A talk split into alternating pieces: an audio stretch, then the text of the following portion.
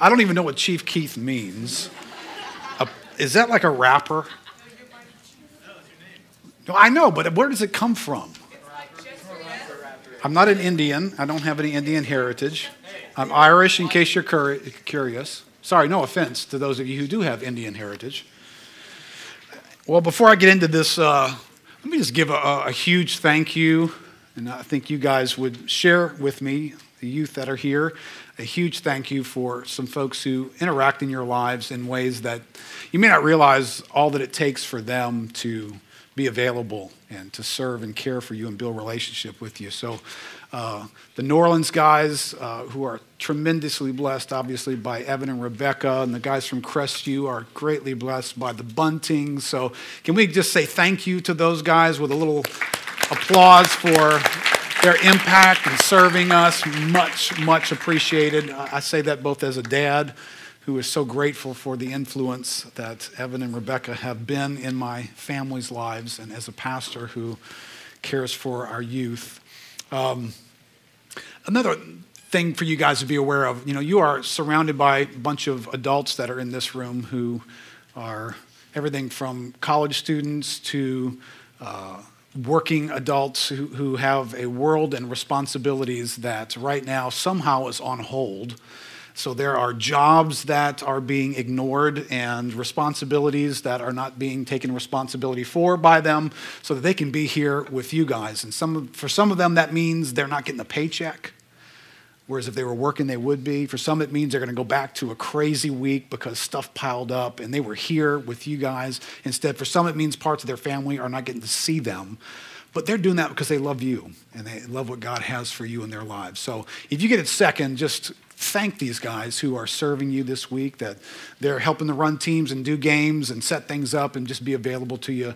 Uh, they've done that at a cost, but they've done that because they love you and they, they love what God has for you in your lives. Um, tonight, I'm going to talk through this topic. The topic is worship, and the question is who gets your affection or your allegiance? Let me start with, uh, let me start with, with two stories. These are true stories, uh, folks that I can remember meeting with. I've been pastoring now for a little over 25 years, and if I had a memory, I could remember a lot of stories, but I don't have a memory. So, but I do remember a few. And I remember sitting in my office with a, uh, a young man who was in his maybe early 30s. And at this point in his life, just life was upside down, very painful, a lot of problems going on. He had lost about his third or fourth job. He was on the outs with his girlfriend. He'd never been married, but he had a child by another woman who was very complicated because they had this child together, but he wasn't with her and he was with this other girl, and problems were going on there. And he had lost another job. And when he sat in my office, just his explanation for these situations was what everybody else had done wrong. And he just, just went down the road, and you couldn't believe a boss did this, and the company did that, and he was just complaining. And, and we had met a few times. And so I, I felt like he trusted me enough for me to, to ask him some difficult questions. So I said, can I, can I have a really difficult and awkward conversation with you? I want to introduce you to somebody. Would you mind if I did that? And he, no, well, sure. I said, I'd like to introduce you to you. And I just began to just talk to him about decisions he had made and responsibilities he had neglected and reasons why he made choices that he did throughout his life. That he was in a location at 30 something years old that, you know, standing here tonight, none of you guys want to be in that location, right? That's not a spot you want your life to head in. Oh, if he had known what we're going to learn about from those guys in Daniel chapter 3 here tonight. If he had known something of the nature of idolatry that is inside the human heart, what a difference if he had known that as a teenager, right? One more story. Um, couple that I'd known for years, walk with them before they were married, walk with them after they were married they eventually moved and we stayed a little bit in touch and they were living somewhere else and suddenly i get a phone call from the wife and she's desperate they've got a child by now And before they got married, before he was saved, he had, he had some real struggles. He had some real struggles with things like alcohol and gambling. And here they were years later, and she's calling me, and she's totally in a panic because her husband's been missing for, for like two weeks. But she can see on some receipts that had been generated that he's been going to pawn shops and he's selling off his professional equipment for his job so that he can go and gamble. And he is gambling away everything, and she is dying and afraid. How am I going to provide for my daughter? Uh, I don't even know when he's coming back or if he's coming back. And his life just turned upside down. And can you imagine being, he was, he was in his mid 40s by the time this happened. Can you imagine you're 40 something years old and you've just so desperately given yourself to gambling that you go and sell your professional equipment? Your, this is what you do for a living, and you go sell that stuff so you can go gamble some more, right? Well, those things don't just happen. Right? They didn't just happen when he turned 40 something or this other guy when he turned 30 something. There were some things in place when they were teenagers. And oh, how helpful it would have been to understand some of what we're going to look at tonight to understand the nature of idolatry. And I want to just highlight something. I want to really ask you to try and pay attention carefully tonight. Because as a teenager, I didn't pay attention to this stuff. Right? Christianity starts sounding like a bunch of things that you do and a bunch of things that you don't do. And some things that the church is okay with, some things that it's not, some things your parents say are okay, some things that are not. And that kind of becomes what we think Christianity really is but there's, there's deeper stuff going on. There's, there's things inside of us that need God in a really powerful, effective way because they're, they're sort of waiting to turn on you. And you're a teenager now, and they can't turn on you too bad, but they're just beginning to build their momentum so that when you're, you're going to tell your story at 30 years old, and you're going to sit across from a pastor, and there's something inside of you that wants your story to sound like his, or the guy who was in his 40s. And that's in you right now. Right, so there's some things here we want to learn tonight that are super important to help us with that. So turn to Daniel chapter 3. You guys been learning from these guys who were hauled off into captivity and they're no longer at home. They're in a foreign land with a lot of foreign things around them and concerns and threats. Well, it's going to get really tough on them here in chapter 3. And Evan named this retreat here, he named it the word resistance, right? And then he gave you a definition, and I love reading these definitions. These were, this was just cool words, right? Resistance is, I'm just going to pick one, the refusal to accept or comply with something, right? That's a strong word. Refusal, right? Something in you that's going to take a chance, stand your ground, and you're going to refuse to give in to something else that's, that's putting pressure on you. That's what resistance is. Right? So before we all get real brave and sound like, oh, yeah, that's me, man. I'm, I'm part of the resistance. I'm going to I'm going to refuse some stuff. How many of you guys walk into this room it's even worse on a Sunday morning. And there's this worship thing that we do, and songs are being sung, and we're, we're uniquely turning our attention to God. And there are these ways of expressing ourselves to God. There's ways that God has created. God comes along and, and, and reveals to us He, he loves singing. He loves for our hearts to well up with joy and celebration and awareness and wow. And, and like we've seen something great and we're so enamored and excited by it and we express it. We lift our hands, we clap, we celebrate, we're intense about it.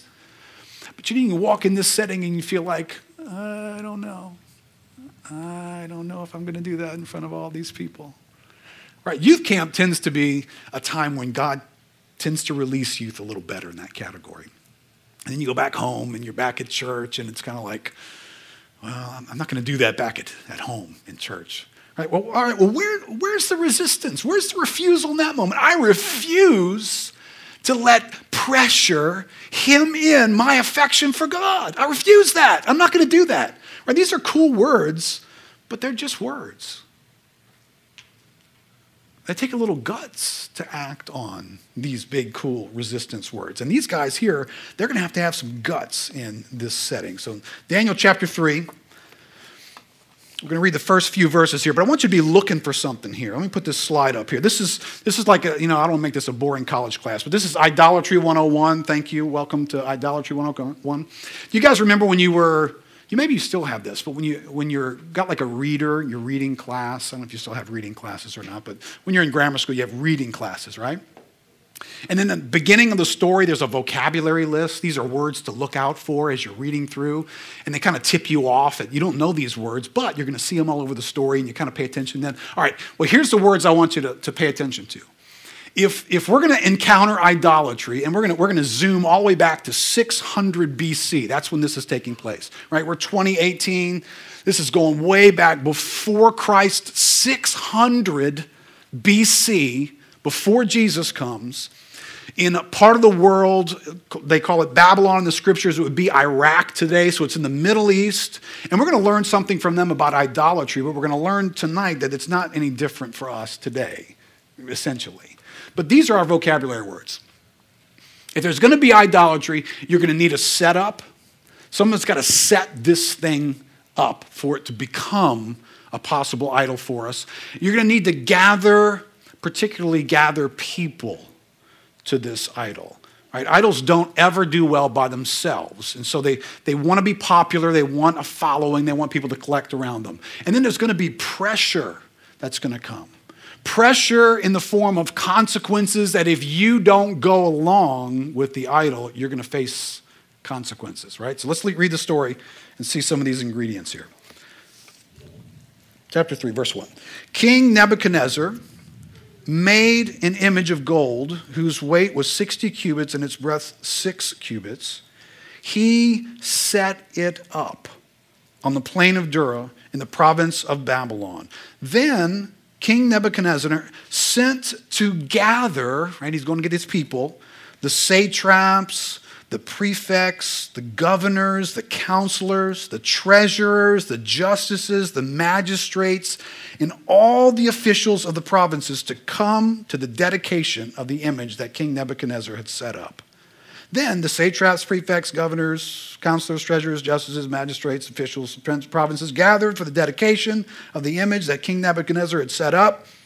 And they stood before the image that Nebuchadnezzar had set up. And the herald proclaimed aloud, You are commanded, O peoples, nations, and languages, that when you hear the sound of the horn, the pipe, the lyre, the trigon, the harp, the bagpipe, and every kind of music, you are to fall down and worship the golden image that King Nebuchadnezzar has set up.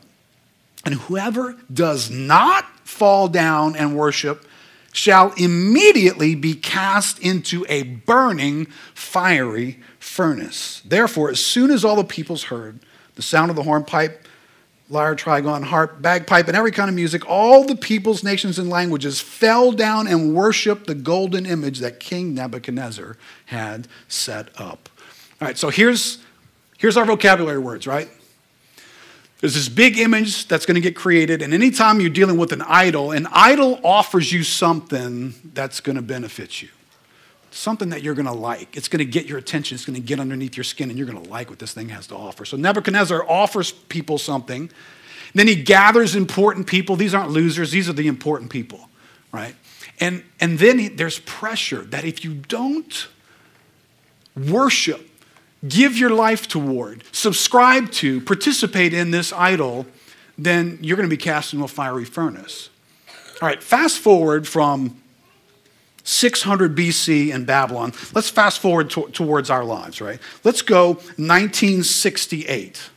Okay? You guys, you know, you remember the 60s? I mean, I know you don't remember them personally, but do you know the 60s have a reputation? Do you guys know that? Right, 60s were a radical turning point where people changed their ideas about a bunch of things. People looked pretty similar leading up to the 60s, and then somebody set something up. There were, there were new ideas. There were these ideas that said, we don't want any of the old ideas. We want to we want to do our own things our own way. you know what? We, were, we just reject everything from people that came before us. So if guys had short hair before, they're going to have long hair now, right? So remember the hippies, right? You had long hippie movement. Everybody grew their hair, you know, and, and music, you know, music can't be what it was. We need our own music, right? Which is interesting. I find it interesting that Nebuchadnezzar has a band. All right, He's, there's going to be music involved. In every one of these examples, there's going to be music involved too. So 1968, rock and roll is starting to turn the corner, starting to be a big deal. Uh, people want to have relationships differently. They, they, they want to have sex however they want to do it. It's not the way it was before. It's going to be done differently now. The drugs are going to be open and they're going to be out there for people. And they're going to, people are going to be high and there's going to be these giant festivals. We're going to do it in public. People aren't going to dress right. Right. So a big shift takes place in 1968. Fast forward 1978. All right, 1978, now I'm starting to be a player. 1968, I'm four years old. So 1978, I'm a teenager, and things have changed. Rock and roll is still around, but now disco is in. You guys know anything about disco? Yeah, some y'all, is that weird? You know, disco is just a weird thing that happened. Uh, but when disco comes along, whatever you were before, now, now clothing has changed, hairstyle has changed. You know, the long hippie look is not in, but the feathered back look is in. And I would know that because I had the feathered back look in 1978. Um, the way you dress was different. Like you wanted to wear like a silk shirt. Men wearing pink silk shirts was kind of in.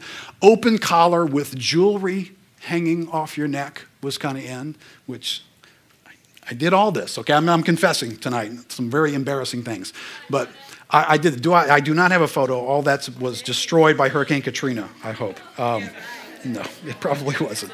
Uh, all right, so then, then, then, there, was, there, was, there was a gathering of people, but, but you know, you guys are like this too. You, you only gather people into segments. Not everybody gathers to the same stuff. So when I was in school, in high school, there were three sets of people in high school. Uh, there were jocks, right? They were the athletes, the dudes that, that made a big deal out of sports. There were nerds, the nerds were the guys who just concentrated on getting good grades. You know, they hung out with each other. Everything was about, you know, writing a good report, getting an A, being in some debate club. Uh, and then there was the freaks. And the freaks were like the drug users and the, the partiers. And, and so these were your three groups. And so if you were going to gather into a group, you were going to be part of one of those. And I couldn't quite figure out who I wanted to be. I wanted to get good grades, but I definitely didn't want to be a nerd. Uh, I wanted to play sports, so I, I got to fit in amongst them. And then I started messing with, you know, the drug and party scene. So I was kind of a hybrid of all three of those. But I can actually remember Frank will actually remember this as well. There was a high school football coach on our campus that if you left the football team for the purpose of grades, I actually remember him saying this. A guy leaves the football team because he's going to concentrate on his grades, and coach walks by and he says, Ooh, babe, Heard you joined the nerd squad, baby. The nerd squad. That's what they were called. You were a nerd, right? So there is there's groups that gather. Now fast forward 1978, 1988, maybe 1998, along comes hip hop music, right? How many of you guys know styles changed when hip hop music came along? For some reason, uh, no one could figure out how to wear a belt any longer. Um, underwear became outerwear. Uh, you know, it was just a very strange series of events that took place uh, in the late 90s with hip hop. Uh, you know, and you fast forward again, and there's a new set of ideas. This time it's kind of more around technology, it's more cell phone. Uh, the iPhone comes out, and it's a whole new culture. All right, fast forward all the, way, all the way up to our day. So, you guys living in 2018, somewhere along here, people are still setting up idols. Certain ideas, certain ways of doing things, certain thoughts that you're supposed to have. You're supposed to feel a certain way about things, and then there's going to be a gathering of people. And there's going to be little groups that you can be a part of. And there's not one group, so don't, don't, don't think that, well, that's not me. There's a little group that you want to be a part of. You don't want to be a part of every group, but there's a little group out there that you want to be a part of. And that group is going to create its own sense of pressure. It's going to create its own sense of rules, and it's going to require you to play by their rules, to do things their way. And if you don't, the most fearful thing that can happen to a teenager is going to happen to you. you are going to be alone. Worse than a fiery furnace. You ain't, you ain't got a group. You don't fit in. You're not somebody special. No one really cares about you. People make fun of you. You're on the outside. Right? There are groups out there that you guys can be a part of. Right? On your campus, there's, there's probably a mean girl group, right? You guys know who the mean girl group is? They're just, they're just tough, man. They're just rip you apart, mean people. There's the cool guy group.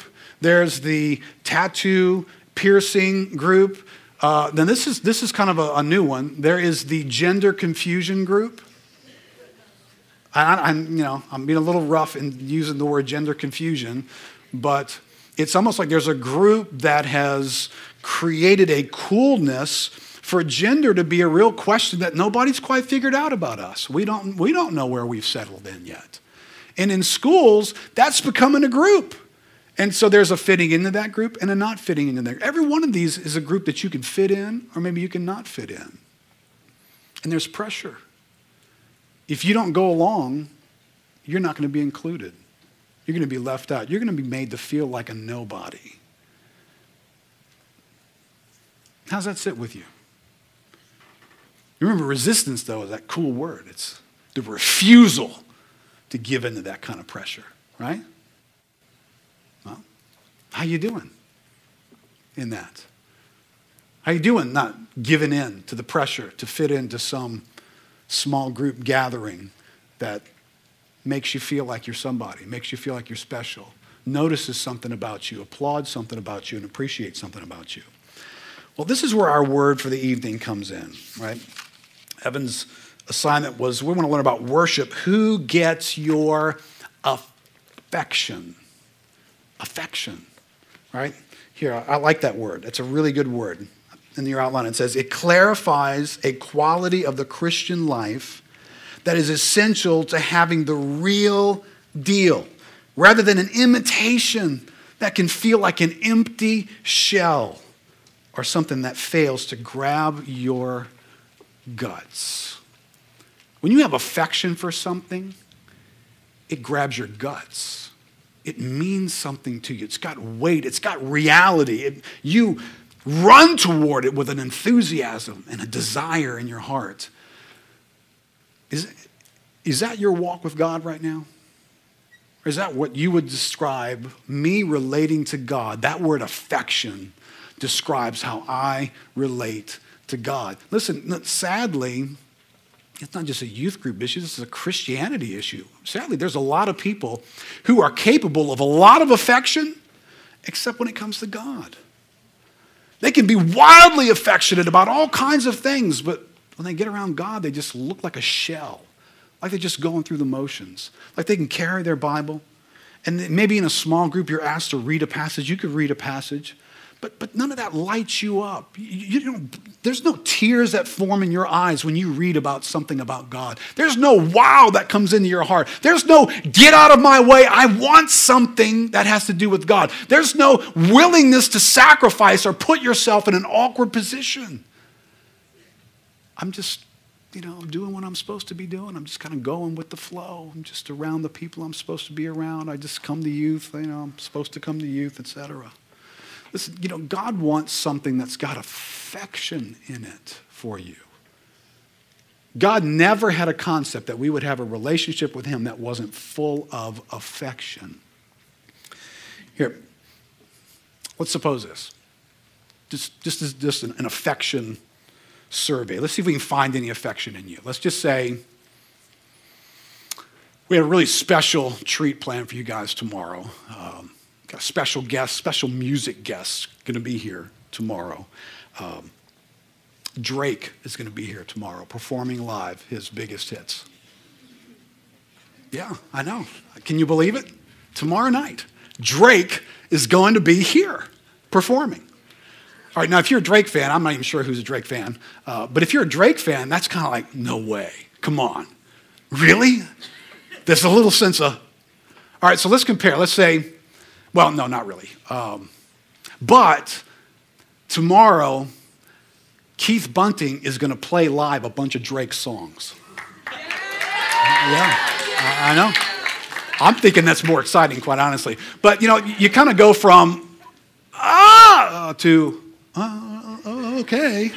That, that could be a little awkward, but all right. You know, I mean, there, it didn't awaken something in you, right? Um, let's say tomorrow we just you know just managed to be you know happened upon this. We knew somebody who knew somebody.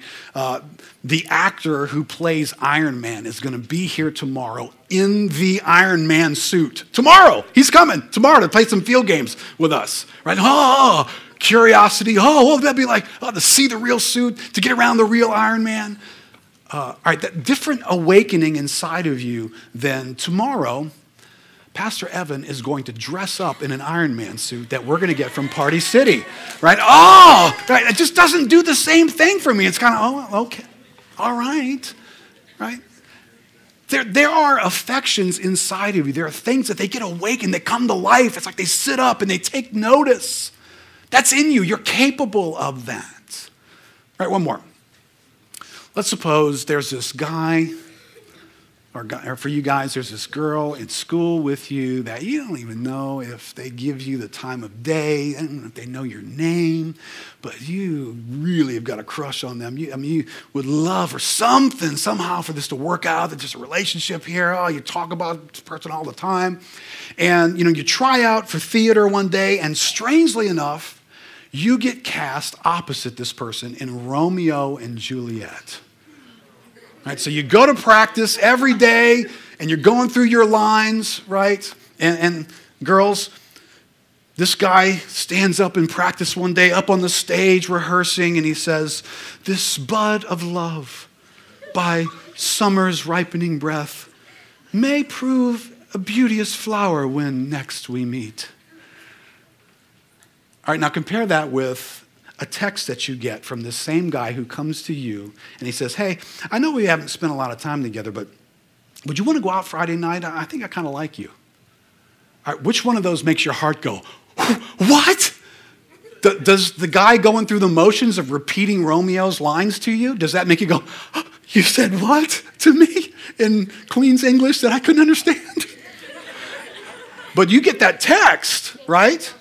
Or, or for you guys, you know, the girl stands on the stage in rehearsal and she goes, Romeo, Romeo, wherefore art thou, Romeo? Yeah, I kind of doubt you go home going, Oh my gosh. You're texting your friends. Can you believe he said, Wherefore art thou? no, right? But suppose she sent you a text saying, Hey, I noticed you hadn't been in school all week long. Hey, everything okay? And like, I've never got a text from her before ever. Well, maybe she, oh, maybe she's interested, right? Something goes off on the, those are affections. Those things inside of you, that's affections. Those are good things. God is after them. He's not interested in Iron Man or Drake or whoever else being the people who own our affections while he sits on the sidelines in this disaffectioned relationship like we could care less. He doesn't do anything for us. That's not the God that he wants to be in our lives. All right, so in your outline there, I wrote this thought out. You can be a person who goes to church, who attends youth, who avoids really bad behaviors, but that doesn't make you a worshiper right? Because our topic tonight is worship. Who gets your affection? And the God who made us to be wildly lovers of Him knows nothing of the idea of affectionless worship. It doesn't exist in the heart and mind of God. God made us to be affectionate people, so worship involves those affections, right? This is a key ingredient in what affection is. So here's a definition for affection. Affection is fond attachment. It's devotion. It's love. It's emotion or feeling or sentiment. Listen, that's why those words they they they touch our lives a certain way. They, they make stuff fun. They make stuff enjoyable. They make us remember things. They make us long for things. When you subtract those things out of life, Those are the things we don't care about. Those are the things we don't really want. Here's the origin of that word. These are strong words, right? All the way back from the 13th century where it comes from. It's an emotion of the mind, a passion, a lust, right? That almost sounds like a, like a bad thing. But a lust is a strong craving and desire, as opposed to just reason. Right? You know what? Well, you know, I come to, you know, come to youth. Do you read your Bible? Eh, yeah, I read my Bible some. You know, do you ever pray? Well, you know, sometimes. That's all reasoning. That's, that's just communication about what's going on. Affection is something that's pouring out of your heart. It touches you, it animates you, it makes you come to life. It's an attraction, it's enthusiasm, right? This is what affection is. And, and it is such a vitally important component of your Christian life. It, it, we're about to see it's going to rescue these three from their day of idolatry. But it's critically important as to whether or not you've got the real thing or not.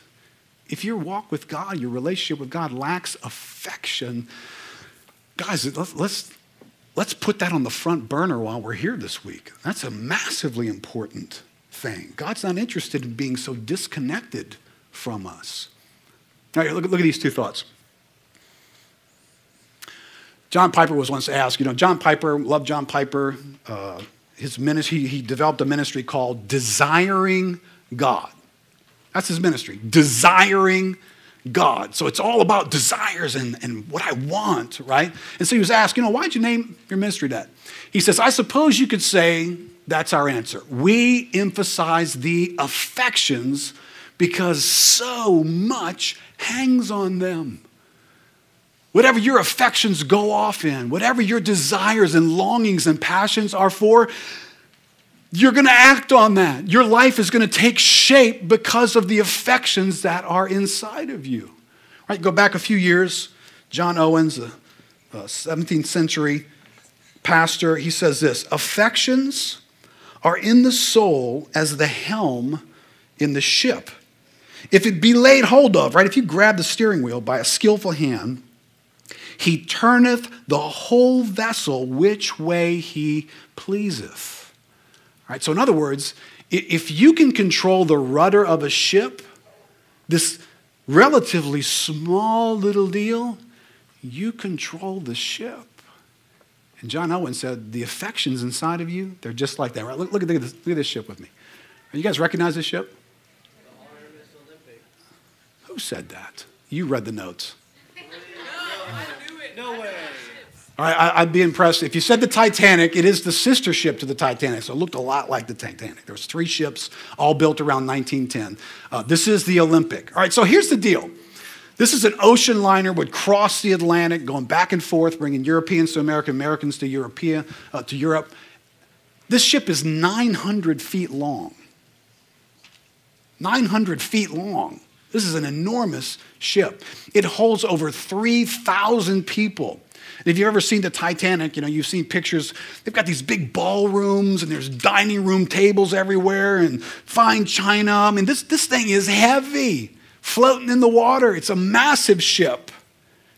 But next, next slide. It's got this little thing underneath it that you can't even see on the back of it called a rudder. Now, that rudder is pretty good size, actually, right? If you look carefully, I don't know if you can see it from over here, but there's a guy standing over there by the propeller. So it is a pretty good size rudder. But if you do the measurement on the thing, the rudder is about 75 feet tall, maybe about 30 feet deep. And that little thing right there is going to turn this massive, giant, heavy, 900 foot long vessel with 3,000 people on it. That's what's going to turn it. And John Owen rightly says, affections are in your soul like the helm in a ship. So if something can lay hold of your affections, it will steer you wherever it wants you to go.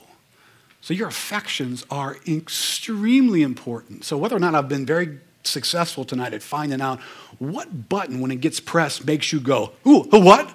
What, what did you say? Oh, I'm all over that, man. That's where your affections are. And whatever can touch that, can touch you and guide you and lead you in the next direction. So here's the mystery how do you, how do you find out what your affections are all about? That can be hard, right? Affections are invisible, right? I can't, can't draw blood. I can't go to a lab and say, hey, when you take out about two ounces of affections and tell me what's going on in there, right? So there are these invisible things, but you know there's an old adage where there's smoke, there's fire. What are they teaching you people in school today? Where there's smoke, there's fire, right? If you smell smoke, right, if you're in your house and you smell smoke, what do you do? All right, well, either run. I mean, do you really run? Come on. Every time you smell smoke, you run. Most of you go see what mom's burning. That's what you do. But, but wherever the smoke came from, that's where the fire is, right? So, so let me just see if we can fish around and figure out what's going on inside of us in our affections. Where are our affections tonight? What are we really affectionate about? Well, remember, where there's smoke, there's fire. So let's, let's just look at a couple of smoke trails going back to some fire. How about the smoke of eagerness and pursuit? Things we get eager about. We want to pursue those things. All right, let's contrast that with me as a teenage boy who, you know, looked, you know, walking around the house looked like anything but eager.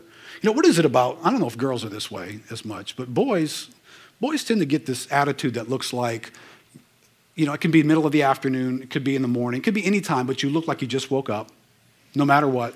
You're moving slow, you're staring down at the floor. You just don't look real happy. You look troubled. You know, it's kind of this frumpy, you know, get some cereal, eat something. Don't, don't speak. If somebody speaks to you, speak as quietly as humanly possible. No more than a syllable. Mm. What? Mm. and then your friend calls, hey. or the girl that you're interested in, hey. Right? I, can, I can literally remember being a teenager, and my dad would just cross paths with me and go, smile, Keith. I mean, over and over again, it irritated the tar out of me. But obviously, I was not the happiest looking dude walking around the house. But what is it about the second my friend showed up or that girl I was interested in? If she called, I didn't have this, Mm. Mm. Like now, now I want to make an impression, right? Now, what's the difference? Affections. I want something. I have desires in that category. That I didn't have any desires toward my own family. I don't really care what they think about me. There's no desire there. But I got desires somewhere else. How about the smoke of certain people in certain places? Right? We, we want to be around certain people, and we don't want to be around some other people. Right? There are some people that if they invited you to do something, they couldn't get your attention. You, a matter of fact, you try to avoid them. You don't want to answer that text. Whatever you do, don't let them know your phone is working because then you might have to be with them. But somebody else texts, oh, oh, oh I want to be there. Uh, Mom, hey, can you drop me off? And, uh, and, and, we're all animated. We're making plans. We've organized the whole world. What, what was the difference? Affections. We wanted something and we didn't want something else, right? You got affections inside of you. How about, how about the smoke of, this is a tricky one, the smoke of hostility in your life? All right, here, here's how this smoke develops. Something happens. You've got friends, you're growing up, right? You're growing up in your family, but this is, you know, preteen years. When you get into teen years, it gets a little tricky. So, preteen years, everybody in your family is your bud. You get along with everybody, younger brother, younger sister, everything's cool. But then you just get pushed far enough into the teen years, and suddenly that same person you do not feel the same way about there's a little hostility growing here. You'd prefer to make fun of them. You'd prefer not to be seen with them in public. You'd prefer that they don't come with you to X, Y, and Z. There's a little bit of something going on in you that's, that's a little different, some, almost like a little hostility. Or, or how about you guys maybe have been on the receiving end of this? You've got some friends that are in your neighborhood that you hang out with, your buds, and they've got some friends that they go to school with. You ever watch this happen? The school friends show up on home turf territory, and suddenly your friends in the neighborhood won't give you the time of day. It's like all of a sudden they ignore you, they, they say embarrassing things about you, they try and put you on the spot. Just two hours earlier, we were buds, we were hanging out, we were having fun, we were laughing, but now there's like this hostility going on. What happened? Well, there's something weird in us. We, it's that allegiance word. When we start transferring our allegiance to other people, there's something that we, I don't know why we feel obligated like to, to be hostile towards others. Right now, I've watched this happen Watched it happen in my own life as I grew into the teen years, had one relationship with my parents, but as I got older, there was just like this hostility. I didn't want them to know what was going on with me. I didn't want them to ask me questions. If they did, it irritated me. I answered in such a way that it inspired them to never ask me another question again. I responded with a boatload of emotion if I wanted to get them off of me. It was like this hostility was happening here. Why was that? Well, because I was picking up my allegiance and transferring it somewhere else. And when you do that, there's something about what you used to be loyal to. You just don't have the same loyalties anymore. I watched this when I was a youth pastor. I watched kids come into the youth ministry, sixth, seventh, eighth grade, ninth grade, 10th grade. 10th grade was trouble. Up until that time, the coolest thing was being a part of the youth group. The coolest people in the whole world were the, the youth pastor and everybody in the youth ministry. This is the most awesome thing. And something happens in about 10th grade. Well, I'm not sure I like these people. They're a little quirky, they're a little nerdy. I'm going to play foolish games at all night lock ins. You know, you know, like we're too cool for that now, and we're not interested. And eventually I'd be having conversations with parents. Hey, man, how come so and so hadn't been coming? I don't know. He's just, it's just a constant fight. I can't get him to come anymore. Blah, blah, blah, blah, blah, blah, blah. And almost every time that happened, I would find out that kid got some new friends at school, and spending all their time. They got a girlfriend, got a boyfriend. And if something happens, you transfer your allegiance somewhere else, and, and whatever you used to relate to, you become hostile to. Well, what, what is that telling you? Well, it's kind of a weird thing, but it's just telling you you have these affections on the inside of you. They go off, they want stuff, and they're guiding you through your life, and you have them, right? I just want to help you pay attention to them a little bit as you move along through life. All right, one more diagram. This one's super, super critical here. Right? James chapter 1. What's going on when all this stuff? Is it just a mystery of, hey, at 30 something, this guy's life ended up in the tank. At 40 something, this guy, oh man, sudden bad turn, huh? That's a shame. How did that happen? All right, well, well the Bible actually gives you a play by play analysis of how do you end up in a bad place? How do the consequences of life fall on us? Right? All right, so before I even walk through this, let me just get you guys to help me out here. What would you say are some bad consequences that could be, I'm saying it would be, and hopefully it won't be, that could be in your life five years from now or 10 years from now? What would be some bad consequences that you guys could think of? Just shout, shout at me real quick. Remember that refused to give into the pressure thing? Uh, jail, okay. Jail, that would be a, a, a bad place to land. What? Depression, all right? In a state just where you're just overcome and just not feeling right about life. What else? Getting a butt whooping. Yeah, you're right, man. Getting a butt whooping. Hey, you know, not a lot of people use the word whooping anymore, so that's, I'm proud of you. Child. Was that? Child. Uh, being a child? Having a child. All right, thanks for clarifying that because you know if you were talking about going backwards in time. Yes. All right, having a child that would that would definitely be a massive consequence in life 5 or 10 years from now. House arrest. All right, as opposed to jail, maybe just a little dose of house arrest. Divorce, somebody said divorce. All right, yeah. Hey, right, can I just tell you, unfortunately, with this many people in a room, the odds are in five to 10 years, a lot of these things will be in somebody's story. That's just a scary thought, right? But it's a scary thought because we didn't realize you get there in a certain way, right? So here's what the Bible says. Here, read this with me James chapter 1. Verse 13, let no one say when he's tempted, I am being tempted by God. For God cannot be tempted with evil, and he himself tempts no one. But each person is tempted when he is lured and enticed by his own desire. Then desire, when it has conceived, gives birth to sin, and sin, when it is fully grown, brings forth death. Now, listen, how many of you guys know that we don't start paying attention to this process until the death part starts to show up? Right? Here's, here's death part for a teenager.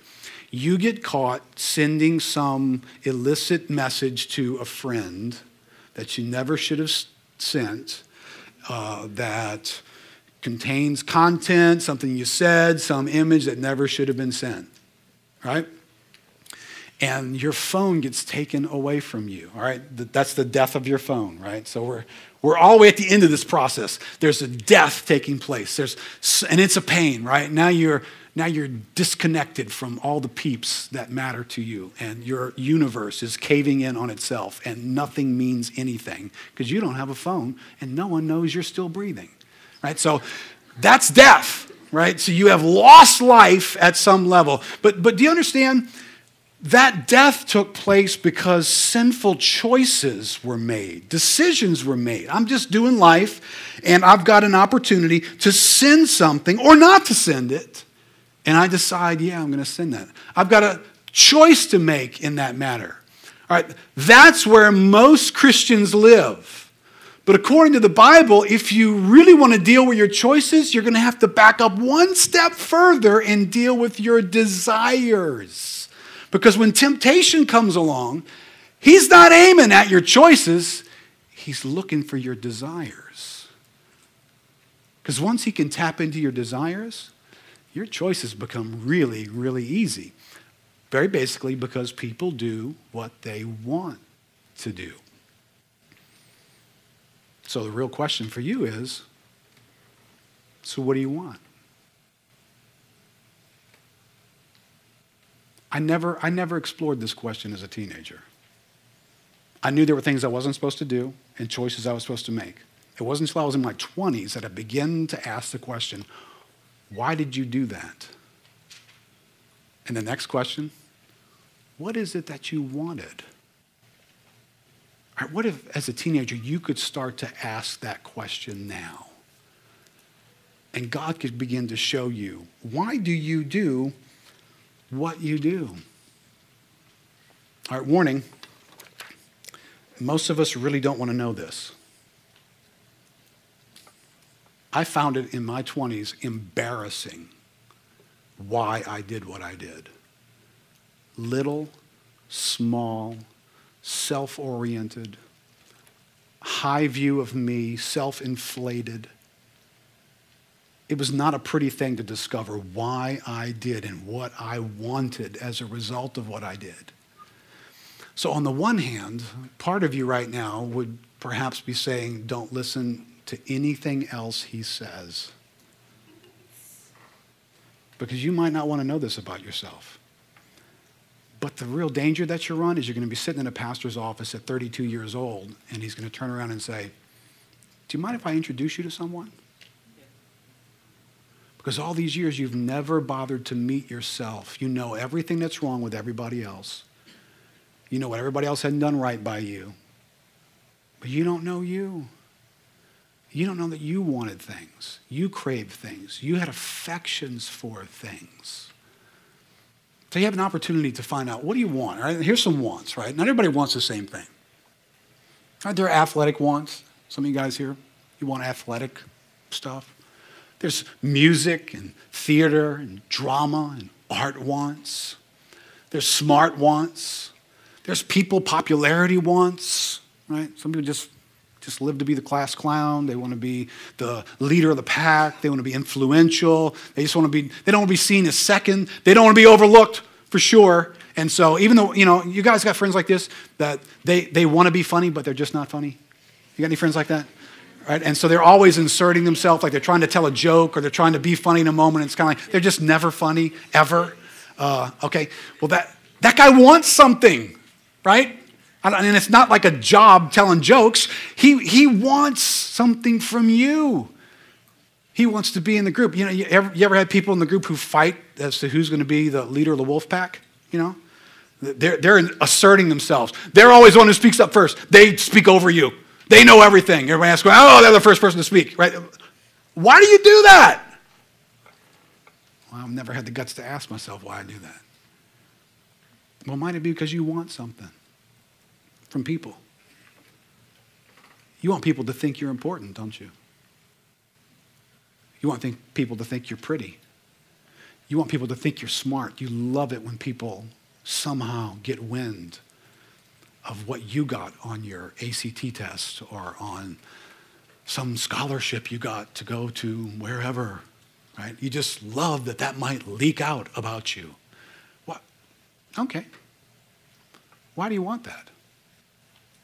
All right, so the real problem with these things is not so much that you want them, right? Some of them, the family wants, right? That's a real safe one. But there's some of you here that the most important thing to you is safety and security. You, are now this is part of your personality, so I don't want to demean it, but you're, you're a little bit of a scaredy cat, right? You're kind of scared of your shadow. You don't want to venture out too far. So for you, family can be such a thing that's so important because it's, it's protected and you don't feel threatened and you don't have to take any risk and you know what to expect from everybody. Right? All these things become cravings. What's that last one? I can't even see it. Friend wants, right? Oh, man. I want certain friends and, and I, I want to be in the right group. And if so and so thought something to me and I could connect with them, well, what is it that you want? I, I, I want to look cool. I, I want to look like I'm somebody important to the people that are important. So if you ever stop to ask yourself, what do I want? What am I really, really after? Well, here's an interesting thing, right? Let's go back to Daniel chapter 3. These guys, these guys stood on a day when an idol was offered and they refused it. They stood facing an idol with a gathering of people. All the important people were there. The band broke out. Drake was playing. You could be in. All you got to do is just participate, just join in with this idol. These guys had the guts and something inside them to say, no, not me, not for me. Right? Daniel chapter 3, verse 15. Now, if you are ready, when you hear the sound of the horn, the pipe, the lyre, the trigon, the harp, the bagpipe, and every kind of music, to fall down and worship the image that I have made well and good. But if you do not worship, you shall immediately be cast into a burning fiery furnace. And who is the God who will deliver you out of my hands? And Shadrach, Meshach, and Abednego answered and said to the king, O King Nebuchadnezzar, we have no need to answer you in this matter. If this be so, our God, whom we serve, is able to deliver us from the burning fiery furnace, and he will deliver us out of your hand, O king. But if not, be it known to you, O king, that we will not serve your gods or worship the golden image that you have set up. Right? Here's our parts, here's our vocabulary words. An idol comes to you and it, and it gets set up by somebody. Somebody makes this way of life, this way of thinking, this pattern look like it's going to be something really great in your life. There's the setup. And then people are gathered the popular people, the pretty people, the talented people, the smart people, the people that you want to fit in with. They all gather, and pressure comes for you to join in and serve that idol, or you're out. You're a nobody. That's the offer that comes to these three guys. And they turn around and say, We have no need I don't need what you're offering me. So this, this is the thing that will rescue you for the rest of your life. I don't, I don't need your acceptance. I don't need your applause. I don't need you to tell me how great I am. I don't need you to be impressed with me. I don't need you to tell me I'm the right size. I'm handsome. I don't, I don't need I don't need that. Well, Keith, why don't you need that? Because God meets my needs. And so there's an affection toward God that makes it hard for you to grab hold of the rudder of my ship. Because God has won my affections. Now, let me just say this that doesn't happen in an instant that happens over years and times of walking with God and encountering God in such a way that He does something on the inside of you that sets off those affections in such a way that you start to want Him more than you want anything else. Then, when that other stuff comes and makes an offer to you, there's something inside you that's very at peace, and you greet life with, I don't need that. last story. Ben, you guys can come back up. Um, I got saved in February of 1979. All right, so this would have been my life leading up to that. Freshman in high school. The thing to do on a Friday night was to go hang out with the jocks. The jocks weren't freaks, right? So they weren't, most of them weren't. So they didn't do the drug scene, but they were just all drinkers right? So the jocks got drunk every Friday night. And so if you wanted to be cool, you went and hung out. If you were, you know, trying to be a jock, you hung out with the jock guys and you tried to be cool. So, well, to be cool, right? So I'm a freshman and these guys are juniors and seniors, so I'm a little out of my pay grade, but I want to be cool.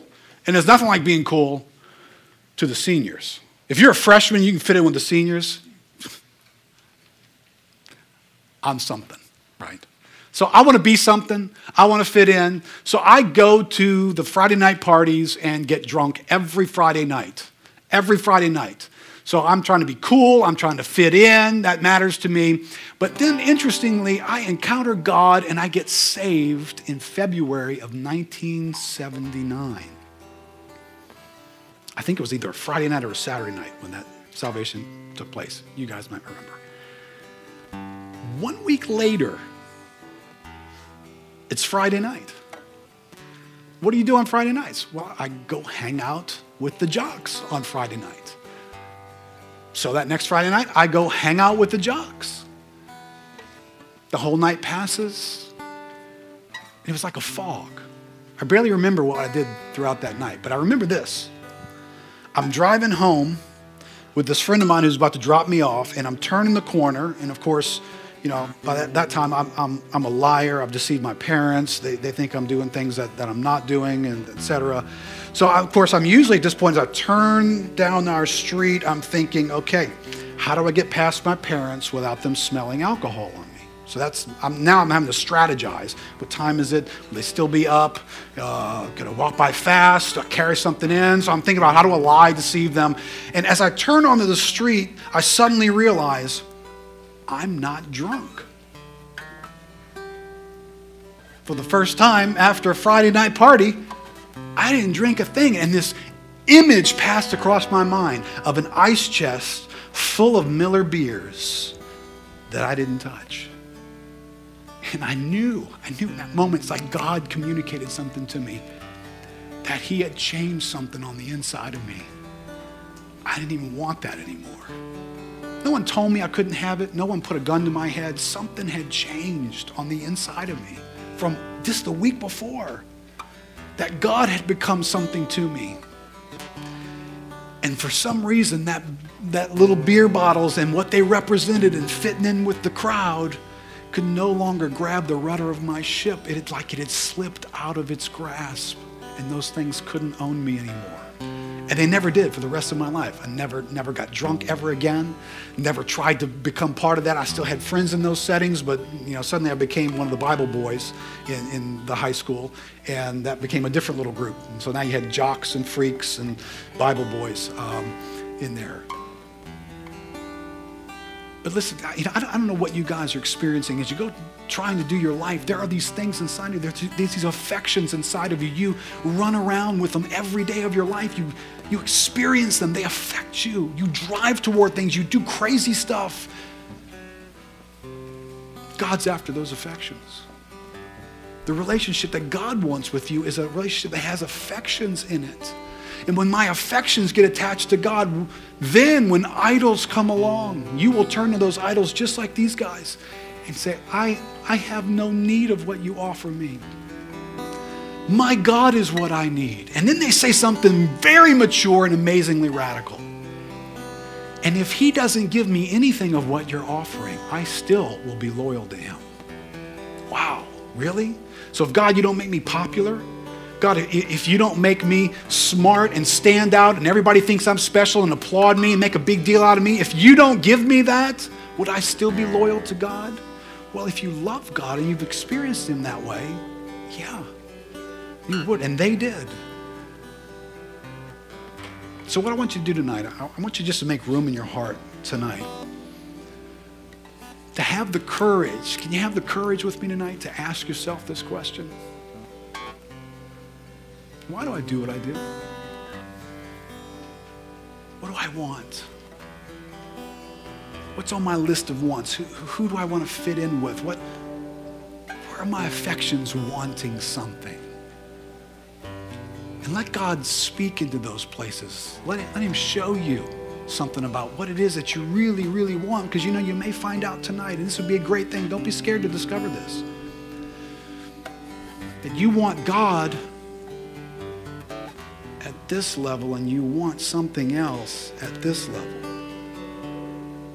The result is your Christianity just feels so empty and so unrewarding because you want God at this level and you want something else at this level. But what if God tonight would begin to show you how empty it is to want this and begin to raise your affections for Him in such a way that these things become beer bottles that you walk right past in your life? Well, he can do that. I know he can do that because I've seen him do it in my own life and too many others. Let's stand up together.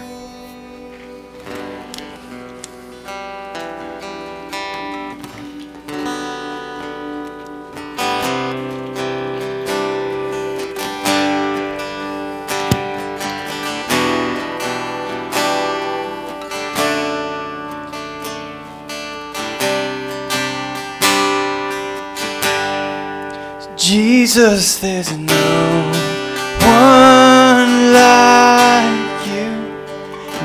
Jesus, we love you and ever adore you. There's no one like you. Jesus, we love you and ever adore you.